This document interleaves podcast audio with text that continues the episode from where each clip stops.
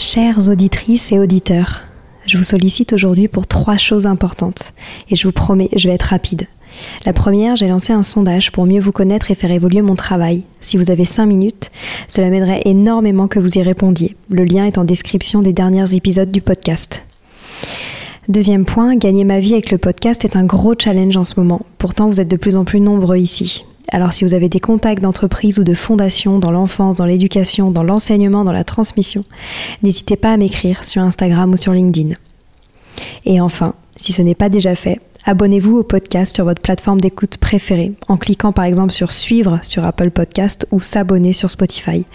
Cela m'aide beaucoup à remonter dans les fameux algorithmes des plateformes. En tout cas, je tenais à vous remercier infiniment d'être toujours aussi nombreux à nous écouter. À très bientôt.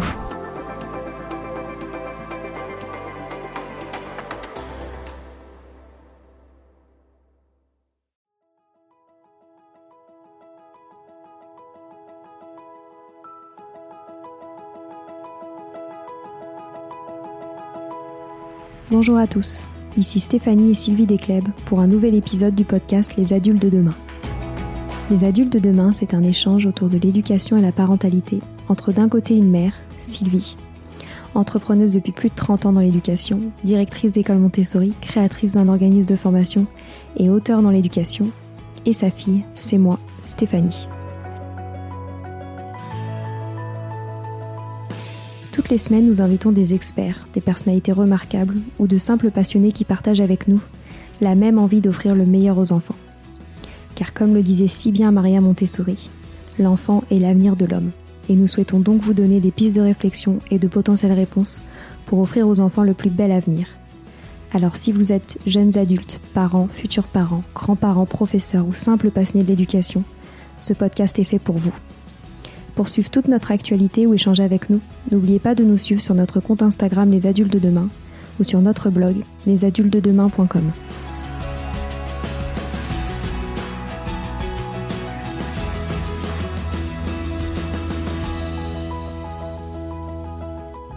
Bonjour à tous. Comme vous le savez, on adore vous présenter dans ce podcast des personnalités qui font bouger les lignes, qui créent pour offrir une meilleure éducation aux enfants, plus adaptée au monde du 21e siècle.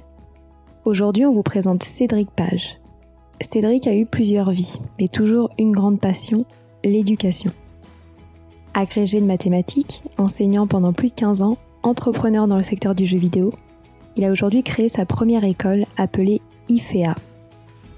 Son projet pédagogique rassemble énormément d'éléments qui nous animent, le bilinguisme, la personnalisation, les valeurs de bienveillance, l'importance des sciences et plus particulièrement des sciences numériques, etc. Je vous laisse découvrir ce beau projet.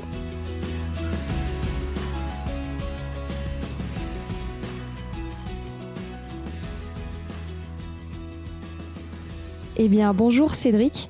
Nous sommes ravis de vous accueillir aujourd'hui pour un nouvel épisode des Adultes de demain pour parler de votre projet IFEA. Et avant de rentrer un peu plus dans le détail de ce magnifique projet, on aurait souhaité que vous nous parliez brièvement de votre parcours parce que on a comme l'impression que vous avez eu plusieurs vies professionnelles et je trouve ça euh, passionnant. Ben, merci de, me recevoir euh, dans, votre émission. C'est vrai que j'ai eu probablement un parcours un peu atypique, euh, mais rapidement, je dirais, dans, ma scolarité, j'ai eu, je dirais, la certitude que la transmission des savoirs faisait partie de, mes passions. Et donc, très tôt, à la fin du collège, début du lycée, j'avais envie de devenir professeur.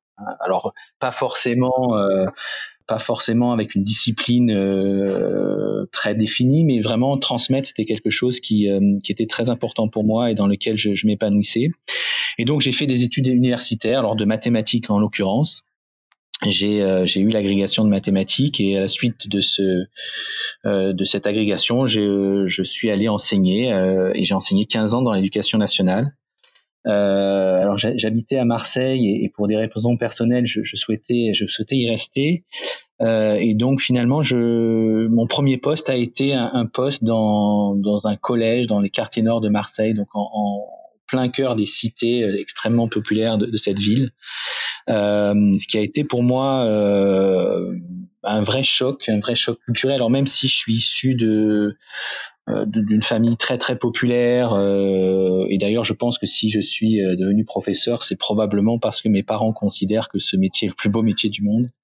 Mais mais même étant issu de, de, d'un milieu très populaire vraiment j'ai découvert ben, toutes les problématiques des cités les problèmes de, de d'encadrement des parents, le, problème de, de, je dirais, d'une population euh, très défavorisée, euh, très homogène, etc. Euh, et donc ça a été vraiment pour moi une découverte. Et je dirais, peut-être à ce moment-là, je me suis rendu compte donc que le collège, ce fameux collège unique, bah, peut-être ne répondait pas à toutes les problématiques, et en particulier pour pour ces populations-là.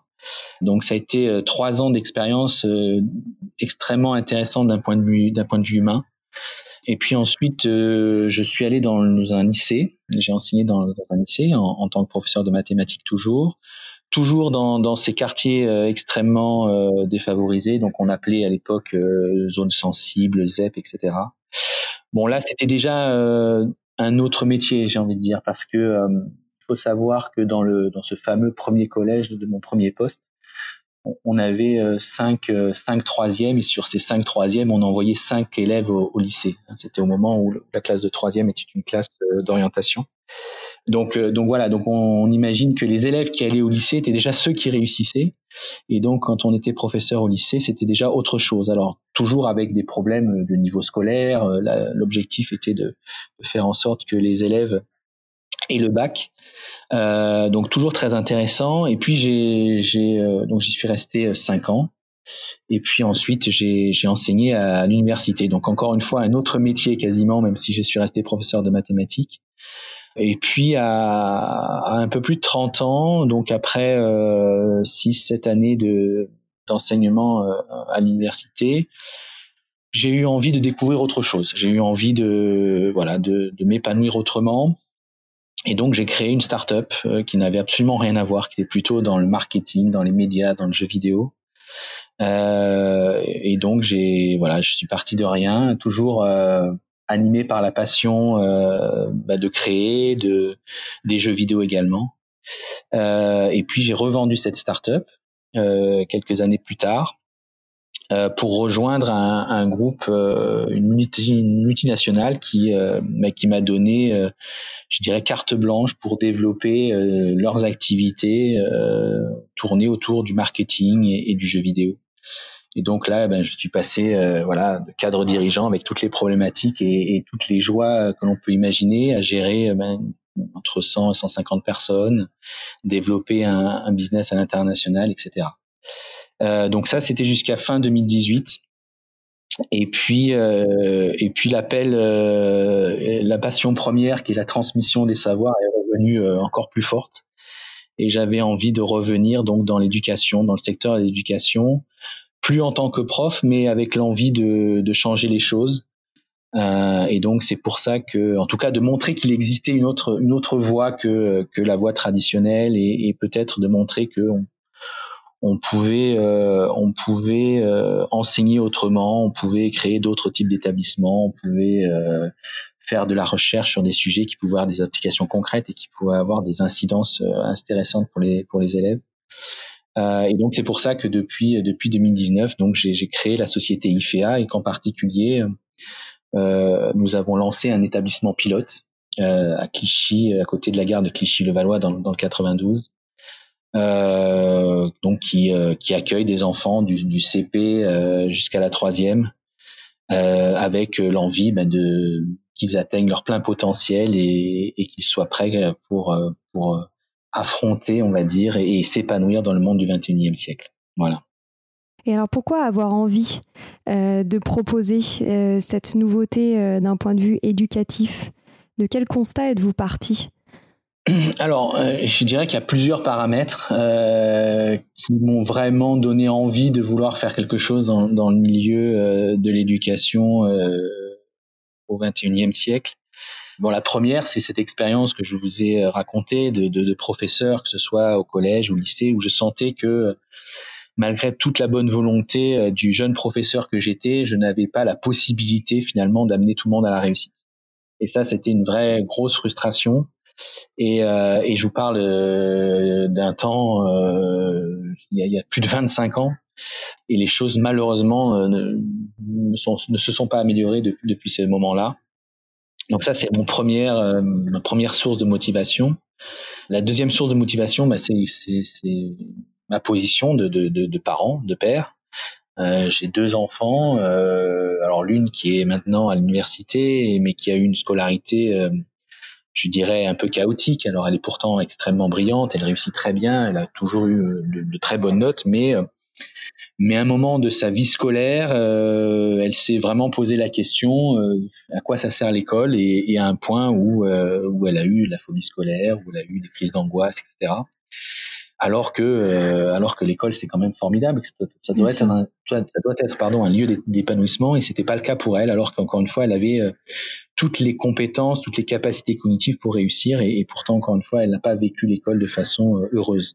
Et mon jeune fils qui est en sixième maintenant dans notre école IFEA bah, qui lui déjà depuis le CP depuis le CE1 me pose la question tous les matins quand je l'amène à l'école mais finalement papa à quoi ça sert l'école pourquoi je vais à l'école, pourquoi je m'ennuie à l'école, pourquoi on fait pas des choses que j'aime, etc., etc. Euh, et, là encore, je me disais bon, il y a vraiment, euh, y a vraiment un problème. Ce sont pourtant des enfants qui, devraient réussir, qui devraient s'épanouir et qui ne le font pas. Et ça, j'ai l'impression que c'est quelque chose d'assez général. Euh, et puis la troisième source de motivation, je dirais qu'elle est née à travers mon passé de cadre dirigeant euh, où, euh, où je voyais de jeunes diplômés pourtant sortis d'écoles de commerce ou, autres euh, vraiment je dirais très réputés et j'avais pas l'impression que ces jeunes gens-là étaient formés pour le monde du 21e siècle. Euh, alors ils étaient probablement, ils étaient même très efficaces quand ils étaient devant des dossiers tout seuls, mais, euh, mais quand on les mettait en groupe, quand on les mettait à faire du travail en équipe, quand on, leur demandait une certaine forme de créativité, ben, ils n'étaient pas efficaces finalement. Et, euh, et, et, ça rejoint finalement quelque chose d'un peu plus, euh, j'ai envie de dire même politique. C'est euh, aujourd'hui on est dans un monde au XXIe siècle qui qui subit des, bouleversements et des révolutions qui sont, qui sont énormes. Le monde change à une vitesse vertigineuse. Et quand on regarde l'école, on a l'impression qu'elle est restée, alors je parle globalement, évidemment, il ne faut pas faire non plus des généralités, mais globalement, l'école est restée figée et peu de choses ont changé dans les, dans les 100 dernières années. Donc, euh, donc pour toutes ces raisons-là, j'ai eu envie de bah, d'essayer de faire quelque chose et de me dire que on peut pas rester passif, euh, l'avenir euh, de nos enfants, c'est quelque chose qui est fondamental à la fois quand on est parent, mais aussi en tant que nation, en tant que, territoire, que planète, etc. C'est important d'éduquer nos enfants pour qu'ils pour qu'ils rendent le monde meilleur. Et donc j'avais envie de vraiment de m'investir dans, dans ce domaine-là. C'est génial. Et alors, vous vous êtes lancé dans la création d'établissements privés alors que vous connaissez quand même très bien et vous avez été formé à l'éducation nationale. Comment est-ce que vous vivez cela? Alors, c'est, euh, je dirais que c'est, c'est, pas un choix en réalité, c'est une contrainte euh, d'être, euh, d'avoir créé un, établissement privé indépendant. Le point de départ, comme je l'ai dit, et je, l'ai fait avec mon associé de, toujours, qui est, qui est, plus dans la technologie, c'était vraiment d'essayer d'apporter une, petite pierre à notre édifice et d'essayer d'améliorer les choses dans, dans l'éducation euh, des enfants. Donc on avait vraiment, euh, on n'était même pas, euh, si vous voulez, on n'était même pas parti pour créer des établissements scolaires. Notre ADN, il est plutôt dans le numérique, dans les, outils numériques. On était plutôt, on avait plutôt tendance à se diriger dans cette voie-là. Et en fait, quand on a commencé à, faire un point avec des parents d'élèves, avec des enfants, avec des professeurs, avec des inspecteurs, avec des chercheurs, avec des recteurs, euh, on s'est rendu compte que, euh, ben en fait, avant de, proposer un outil numérique, ben il fallait, euh, fallait peut-être repenser la salle de classe qui ne pouvait, qui n'était pas en mesure au moment où on se parle d'accueillir un outil numérique pour plein de raisons, des raisons pratiques, logistiques, de formation des professeurs, etc., etc. Et, en fait, ce dont on s'est rendu compte rapidement, euh, c'est que ce qu'il faut faire en classe, Aujourd'hui, après 30 euh, ans d'études en sciences de l'éducation, euh, il y a des choses assez claires qui font consensus, qui sont universellement reconnues et dans tous les pays du monde. Euh, vous les connaissez aussi bien que moi. Évidemment, la pédagogie active, il faut que l'élève soit actif et pas passif. voilà, le cours magistral, c'est quelque chose de notre époque, la différenciation. Euh, le fait de faire démarrer les enfants, les jeunes adolescents un peu plus tard le matin, etc. Tout ça ce sont des choses qui sont évidentes pour tout le monde, mais finalement, quand on regarde ce qui est fait dans l'éducation en général, ben, c'est très très très très peu appliqué. Euh, donc, euh, donc euh, en fait, on s'est rendu compte que ben, peut-être le, premier sujet, avant de penser à des outils numériques ou autres, c'était de, de repenser la salle de classe et de faire en sorte que, ben, que de créer une école qui finalement mettrait en place tout ce que les sciences de l'éducation préconisent donc, la première chose qu'on a imaginé, c'est de le faire dans le cadre de l'éducation nationale. Et, euh, et, en fait, on s'est rendu compte en, échangeant avec beaucoup d'acteurs qui avaient eu cette démarche-là, ben, que souvent euh, c'était épuisant, c'était long et euh, pour des résultats qui à la fin étaient assez décevants. Et puis, et puis ensuite, on s'est dit bon ben faisons-le dans le cadre du, du, privé, alors peut-être contractualiser avec l'État, etc. Bon, alors déjà, il y a une certaine, il faut un certain historique, euh, il faut, une certaine ancienneté pour pouvoir être contractualisé avec l'État en général. Et de toute façon, les contraintes qui sont imposées ne correspondaient pas à notre souhait. Bon, déjà, le simple fait de choisir ses professeurs, c'est déjà, quelque chose qui peut poser problème les contractualisé avec l'État. Le fait de pouvoir avoir une certaine liberté pédagogique, de pouvoir remanier suffisamment euh, les programmes dont certains pans nous semblent pas forcément les plus euh, les plus efficaces, les plus pertinents. Même si globalement euh, nos écoles suivent le programme de l'éducation nationale, on a quand même des aménagements qui seraient euh, euh probablement pas quelque chose d'accepté si on était contractualisé avec l'État. Donc finalement, à la fin, quand on a fait cette réflexion-là, on s'est dit ben, la seule façon d'être libre complètement, ben, c'est de créer une, une école qui, euh, qui serait euh, ce qu'on appelle privée, hors contrat ou indépendante, de façon à avoir une totale liberté euh, pédagogique, d'organisation, etc. Et on comprend tout à fait. C'est un peu notre histoire aussi. Alors maintenant, j'aimerais bien que vous nous parliez du projet pédagogique qu'il y a derrière le projet IFEA. Absolument. C'est alors déjà, c'est un projet qui a été vraiment conçu par, euh, par beaucoup, beaucoup, beaucoup d'intervenants, qui a été, je dirais, mené par mon épouse, parce que c'est aussi un, je dirais, une aventure euh, de famille. Mon épouse qui, euh, qui a travaillé pendant, pendant 25 ans dans l'éducation nationale, qui était formatrice de professeurs qui, euh, qui participaient au jury des concours de CAPES et autres, qui euh, voilà, qui, qui est vraiment quelqu'un de, de, très expérimenté dans la pédagogie et même euh, qui est largement plus expérimenté, largement plus compétente que moi. Donc c'est elle qui a mené ce travail-là, mais accompagnée de beaucoup, beaucoup, beaucoup de gens qui ont rejoint une autre communauté et qui ont amendé avec leurs compétences un petit peu tout ce que ben, tout ce projet pédagogique est disponible sur, notre site IFEA, par exemple. Et, encore une fois, on n'a pas eu l'impression d'avoir inventé quelque chose, mais on, a fait finalement une agrégation de, de pratiques, d'objectifs qui sont euh, finalement ceux qui viennent du bon sens quand on est parent ou qui sont euh, ou qui sont mis en avant quand on est inspecteur ou directeur d'établissement, etc. Donc le fondement de notre pédagogie, euh, c'est euh, les deux bases, si vous voulez, c'est la bienveillance et l'exigence. Alors là encore, on n'a pas l'impression d'avoir inventé quelque chose, et je pense que ça rejoint à peu près euh, beaucoup beaucoup de projets pédagogiques qui sont issus de, de, réflexions un peu comme les nôtres.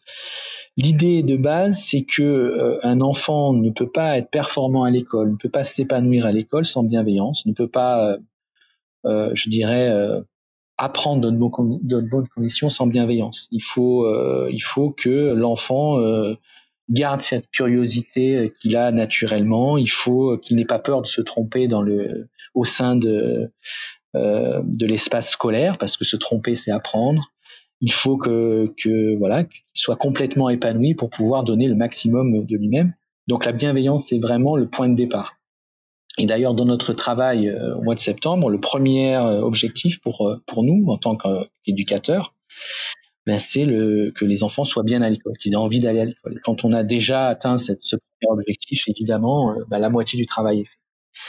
Et ensuite, l'exigence, mais parce que, parce que je l'ai déjà dit et, je le pense profondément, le monde du 21e siècle, il est, compliqué. On le voit encore en ce moment avec ce deuxième confinement, que ce soit d'un point de vue sanitaire, d'un point de vue euh, des, défis sociaux, économiques, environnementaux qui vont se dresser devant, nos enfants.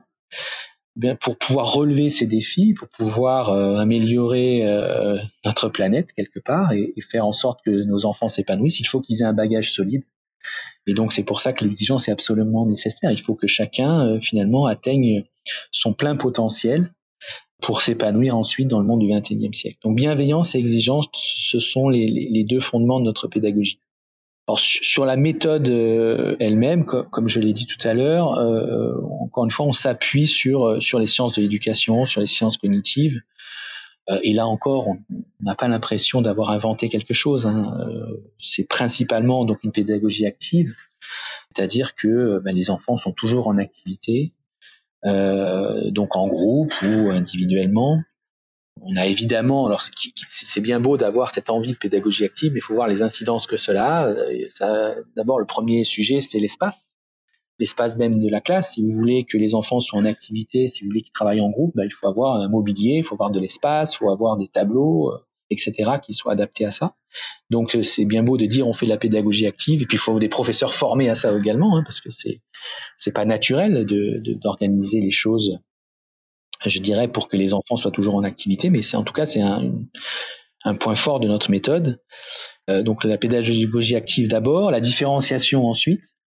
Je pense qu'une des grosses problématiques euh, de l'éducation nationale aujourd'hui, en tout cas c'est ma, ma, vision, c'est le, manque de différenciation. Euh, aujourd'hui, euh, vous regardez le programme, vous regardez la façon dont on enseigne, en fait, tout est dirigé vers un élève moyen ce profil d'élève moyen qui serait moyen en tout et, finalement qui n'existe pas parce qu'aucun élève n'est moyen en tout. Il a des, fragilités, il a des forces. Euh, voilà, donc chaque élève est différent et il faut s'adapter à lui. Euh, et donc il faut différencier, il faut individualiser l'apprentissage. Donc on a euh, encore une fois, il y a une question de formation derrière. Il faut évidemment que les professeurs sachent le faire, soient formés pour le faire. Et puis il y a un certain nombre de dispositifs qui, qui sont mis en place pour pouvoir différencier. Alors nous, peut-être le, dispositif le plus évident de la différenciation euh, chez nous, euh, c'est ce qu'on appelle les devoirs faits. Euh, c'est-à-dire que l'école s'arrête à 16 heures, que ce soit pour les élémentaires ou pour les collégiens, et de 16h15 à 17h30, les élèves font leurs devoirs dans le cadre, dans le, au sein de l'établissement, et encadrés par leurs professeurs. Ça aussi, c'est quelque chose de très important. C'est-à-dire que ce ne sont pas des surveillants ou des, gens qui ne connaissent pas qui encadrent ce temps-là, ce sont leurs professeurs euh, donc leurs professeurs de maths, de français, d'anglais, etc. Et ça veut dire euh, que quand ils rentrent à la maison, ils n'ont plus de devoirs à faire Absolument, absolument. À 17h20 ou 17h30 en fonction euh, des classes, quand ils rentrent à la maison le lundi soir, etc., ils n'ont plus de devoirs à faire. Alors c'est vrai jusqu'en cinquième, après, euh, à partir de la cinquième, il y a du temps de mémorisation, il peut y avoir des exposés, il peut y avoir des dissertations qui demandent un petit peu de, pour, pour certains élèves qui seraient peut-être un peu plus lents, qui demandent un petit peu de travail petit à petit, on prépare au lycée, évidemment, et avec ses exigences. Mais en tout cas, jusqu'en cinquième, euh, tous les enfants euh, font l'entièreté de leur travail obligatoire au sein de l'école. Et évidemment, le travail n'est pas donné pour toute la classe. C'est-à-dire que chaque élève a son travail qui est euh, personnalisé en fonction de ce qu'il a fait dans la journée, en fonction de des, je dirais, des compétences qu'il a acquises ou non acquises. Donc, si quelqu'un est par exemple extrêmement rapide et, et, a des facilités en mathématiques, mais on va pas lui redonner un exercice de base en mathématiques, on va lui donner peut-être un exercice un peu plus adapté, ou peut-être un exercice qui va mêler des mathématiques avec autre chose pour qu'il aille plus loin, pour qu'il s'intéresse, pour qu'il ne s'ennuie pas. Alors c'est vrai dans le temps scolaire, mais c'est particulièrement vrai dans ce temps, on va dire, de devoir fait. Euh, donc la différenciation, euh, c'est un point important de notre méthode qui est inscrit dans, notre projet pédagogique. Et puis, euh, et puis le troisième point, je dirais, le plus important de notre méthode, c'est la prise en charge globale. C'est-à-dire qu'on va vraiment essayer de de, considérer l'élève, mais pas seulement en tant qu'apprenant, aussi en tant qu'individu. Donc on va faire attention à son bien-être. Je l'ai dit, la bienveillance et le bien-être de l'enfant à l'école, c'est absolument indispensable. Et donc on va aussi bien, si vous voulez, euh, regarder si l'élève apprend dans de bonnes conditions, au bon rythme et remédier si besoin, donc d'un point de vue scolaire, mais aussi d'un point de vue du bien-être. C'est-à-dire qu'on va vraiment euh, avoir une attention particulière sur ben, ce, ce, qu'il se passe en tant que en qu'enfant. Est-ce qu'il il est bien? Est-ce qu'il n'est pas bien? Est-ce qu'il nous montre des signes de fatigue? Et éventuellement échanger avec les parents là-dessus, etc. Je vous ai parlé du rythme biologique de l'enfant, c'est quelque chose d'important. Comment, comment voulez-vous que des enfants soient bien à l'école quand ils se lèvent à 6 heures du matin et qu'ils ont des journées de 8 heures? C'est impossible. Donc, on fait attention aussi au rythme biologique. Donc, chez nous, par exemple, les collégiens euh, bah, commencent à 9 heures tous les matins parce que parce que on sait, c'est prouvé, les études le montrent que le démarrage de, la journée un peu plus tard ben, permet d'avoir des, des, différences d'efficacité au cours de la journée qui sont et de, bien-être qui sont absolument fondamentales. Donc euh, donc voilà, donc c'est et puis on, on, propose aussi aux enfants d'aller plus loin à travers des clubs euh, après l'école, donc des clubs d'informatique, du théâtre en anglais, etc. Donc ça aussi, c'est le mercredi après-midi. Ça aussi, ça, si vous voulez, ça ça contribue à cette prise en charge globale et puis évidemment un dialogue constant avec les familles parce que l'éducation ce n'est pas que l'école évidemment les parents doivent être impliqués fortement et donc la communication entre l'école et les parents c'est quelque chose d'absolument fondamental pour le bien-être de toute la famille et donc de l'enfant en particulier. On est bien d'accord. Et alors comment s'est déroulée cette première rentrée? Alors, rentrée forcément un peu compliquée que compte tenu du contexte Covid, euh, en tout cas plus compliqué que la normale, j'imagine. Mais bon, on a la chance d'avoir un établissement qui reste euh, à taille humaine, surtout pour une première rentrée. On a 80 élèves dans notre dans notre établissement à, cette, pour cette première rentrée.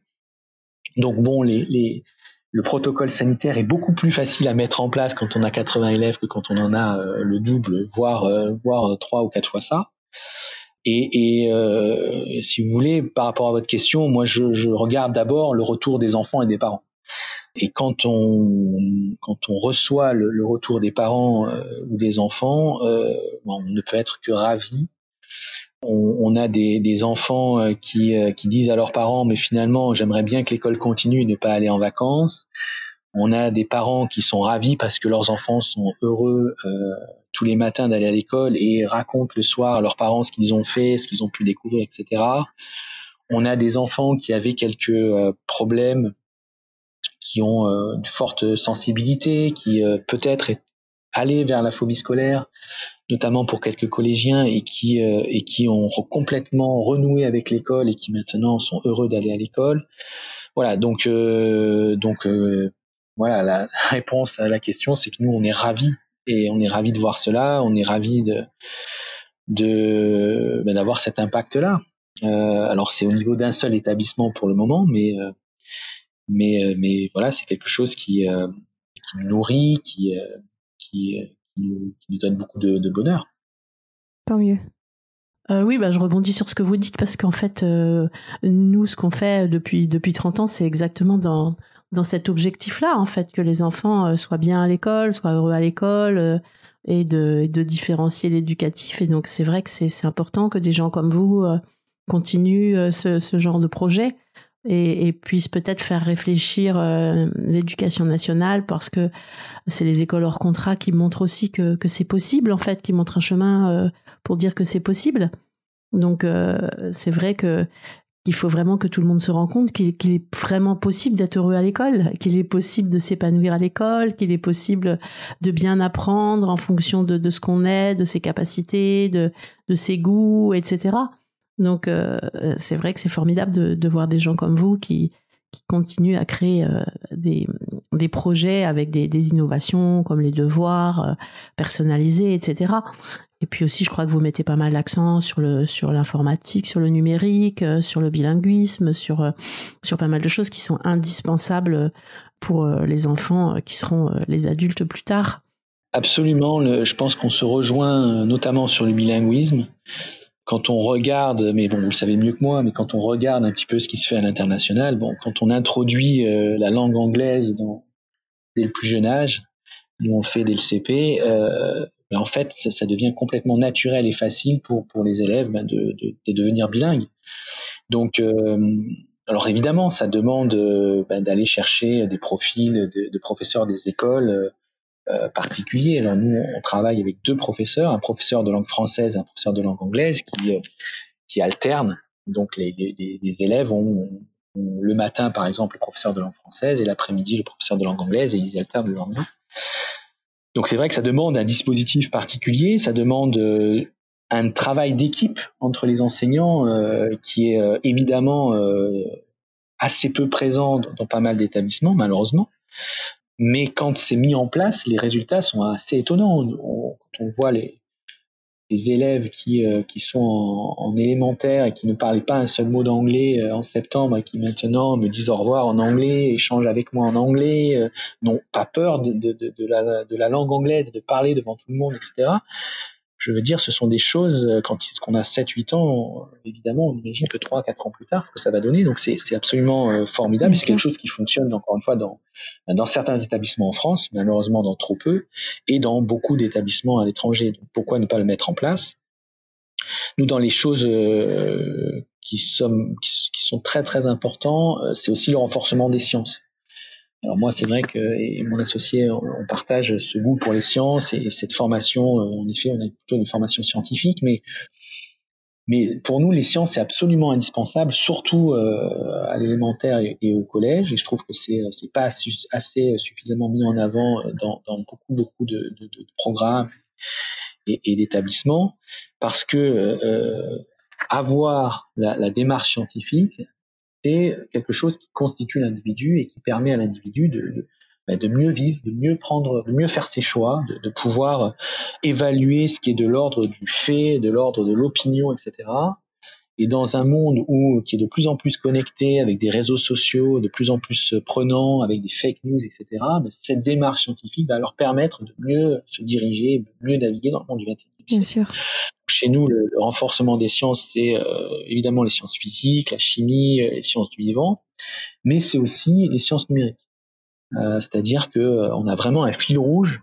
Ça aussi, c'est quelque chose d'important, ce fameux fil rouge qu'on crée du CP jusqu'à la terminale. Alors chez nous, ça s'arrête en troisième pour l'instant. Euh, mais un vrai fil rouge du CP à la troisième où on se dit ben, l'enfant va euh, démarrer en CP sans aucune connaissance ou très peu de, des sciences numériques et comment on va l'amener jusqu'à ben, avoir des compétences qui sont suffisantes pour un âge de troisième?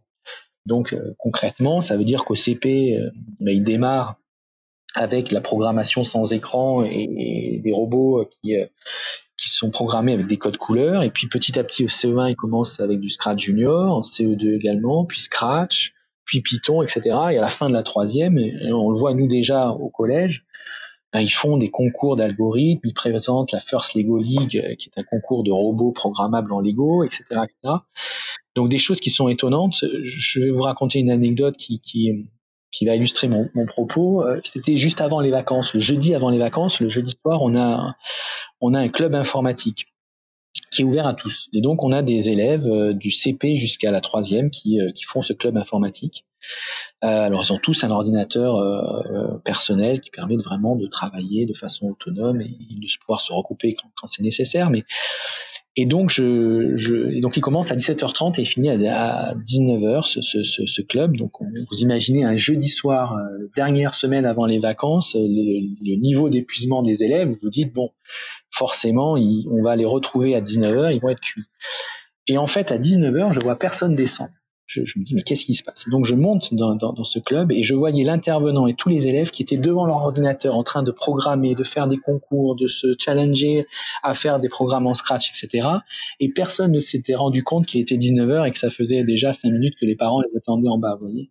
Et pour des enfants qui allaient vraiment du CP, euh, et certains étaient vraiment de CP et ne savaient même pas lire, et, arriver à programmer et, euh, et jusqu'à jusqu'à la troisième. Donc ça, montre que quand on est passionné, quand on aime ce qu'on fait, etc., ce n'est plus question de fatigue ou que ce soit. Quand on aime, on, est efficace, on aime ça, on avance et, on progresse sans même s'en rendre compte. Donc, euh, donc le renforcement des sciences contribue à, tout cela et on fait en particulier beaucoup, beaucoup, beaucoup de manipulations parce que même chose, euh, si vous voulez, avant d'introduire la théorie, il faut, il faut, faut manipuler, il faut comprendre, ça, on rejoint évidemment, euh, je dirais, la vision Montessori de ce point de vue-là. D'ailleurs, on, utilise en mathématiques pas mal d'outils Montessori parce que ben il faut, évidemment euh, toucher, euh, visualiser, etc. et donc, le renforcement des sciences est important. Et puis enfin, évidemment, l'ouverture sur le monde, c'est quelque chose qui est, qui est absolument indispensable, qu'on le veuille ou non. Nous sommes dans un monde globalisé et donc euh, la capacité de, de, comprendre les autres, de, alors ça passe par le bilinguisme entre autres, mais pas que. Euh, donc euh, l'ouverture sur d'autres cultures, sur d'autres façons de penser, l'acceptation de l'autre, c'est aussi quelque chose sur lequel on travaille particulièrement, euh, notamment à travers voilà de, de l'éducation citoyenne, de la formation de la personne, etc. Merci beaucoup, c'était passionnant. On arrive à la fin de cet entretien. Moi, j'aurais aimé vous poser une dernière question. Euh, quelles sont vos ambitions euh, pour votre projet sur les 5-10 prochaines années? Où est-ce que vous voyez euh, IFEA dans, ce, dans cette temporalité-là? Alors, l'objectif depuis le départ, c'était de voilà d'avoir un impact, de se dire on veut essayer de, de, de, faire un peu bouger les choses. Donc, donc on veut, on, voudrait travailler avec l'éducation nationale, on voudrait travailler avec euh, avec d'autres d'autres établissements parce que parce que je pense que on, est un vrai démonstrateur sur ce qui peut être fait. Euh, comme comme vous le disiez tout à l'heure, l'objectif c'est de montrer. On n'est pas là pour remplacer l'éducation nationale, bien sûr, euh, mais on est là pour peut-être montrer qu'une autre voie est possible. Donc, donc pour avoir un impact, c'est d'abord ben, d'ouvrir notre établissement aux professeurs qui souhaitent, qui souhaitent venir voir comment, comment on fonctionne, etc. Euh, de faire peut-être des, des, des, partenariats avec l'éducation nationale et, et, d'autres établissements. Et puis, ben, de façon plus, euh, je dirais, euh, pragmatique, ben, de, ben, de, d'augmenter le nombre d'IFEA euh, en France et peut-être dans le monde pour, euh, ben encore une fois, pour développer euh, cette, euh, cette vision que nous avons de l'éducation et de, de former des, des, futurs adultes épanouis et éclairés dans ce monde du XXIe siècle. C'est génial. Ben, merci beaucoup. On vous souhaite en tout cas beaucoup, de réussite dans votre magnifique projet et on était ravis de pouvoir le mettre en avant. Ben, merci beaucoup pour cette invitation et j'étais très heureux d'avoir échangé avec vous. Voilà, c'est fini pour aujourd'hui. On espère que cet épisode vous a plu. Avant de se quitter, on a quand même besoin de vous. Si après avoir écouté cet exposé, vous ressortez avec plein d'idées pour apporter le meilleur aux enfants, n'oubliez pas de nous laisser 5 étoiles et un petit commentaire sur Apple Podcast, sur iTunes ou toute autre plateforme d'écoute de podcast. Cela nous aidera à mieux ressortir et surtout à nous motiver pour continuer cette aventure ensemble. Si vous avez des suggestions, des idées de thèmes, des questions à poser, n'hésitez pas à nous contacter sur les réseaux sociaux, Instagram ou LinkedIn, en tapant les adultes de demain. Nous serions ravis d'échanger avec vous. Si vous souhaitez en savoir davantage sur Sylvie, je vous invite vraiment à aller voir son blog sylvidesclep.com ou à la suivre sur Instagram en allant sur son profil sylvidesc, D-E-S-C, Montessori. Enfin, si vous souhaitez en savoir plus sur le calendrier des prochaines formations Montessori, rendez-vous sur www.apprendre-montessori.fr. On a hâte de vous retrouver vite et à très bientôt sur les adultes de demain.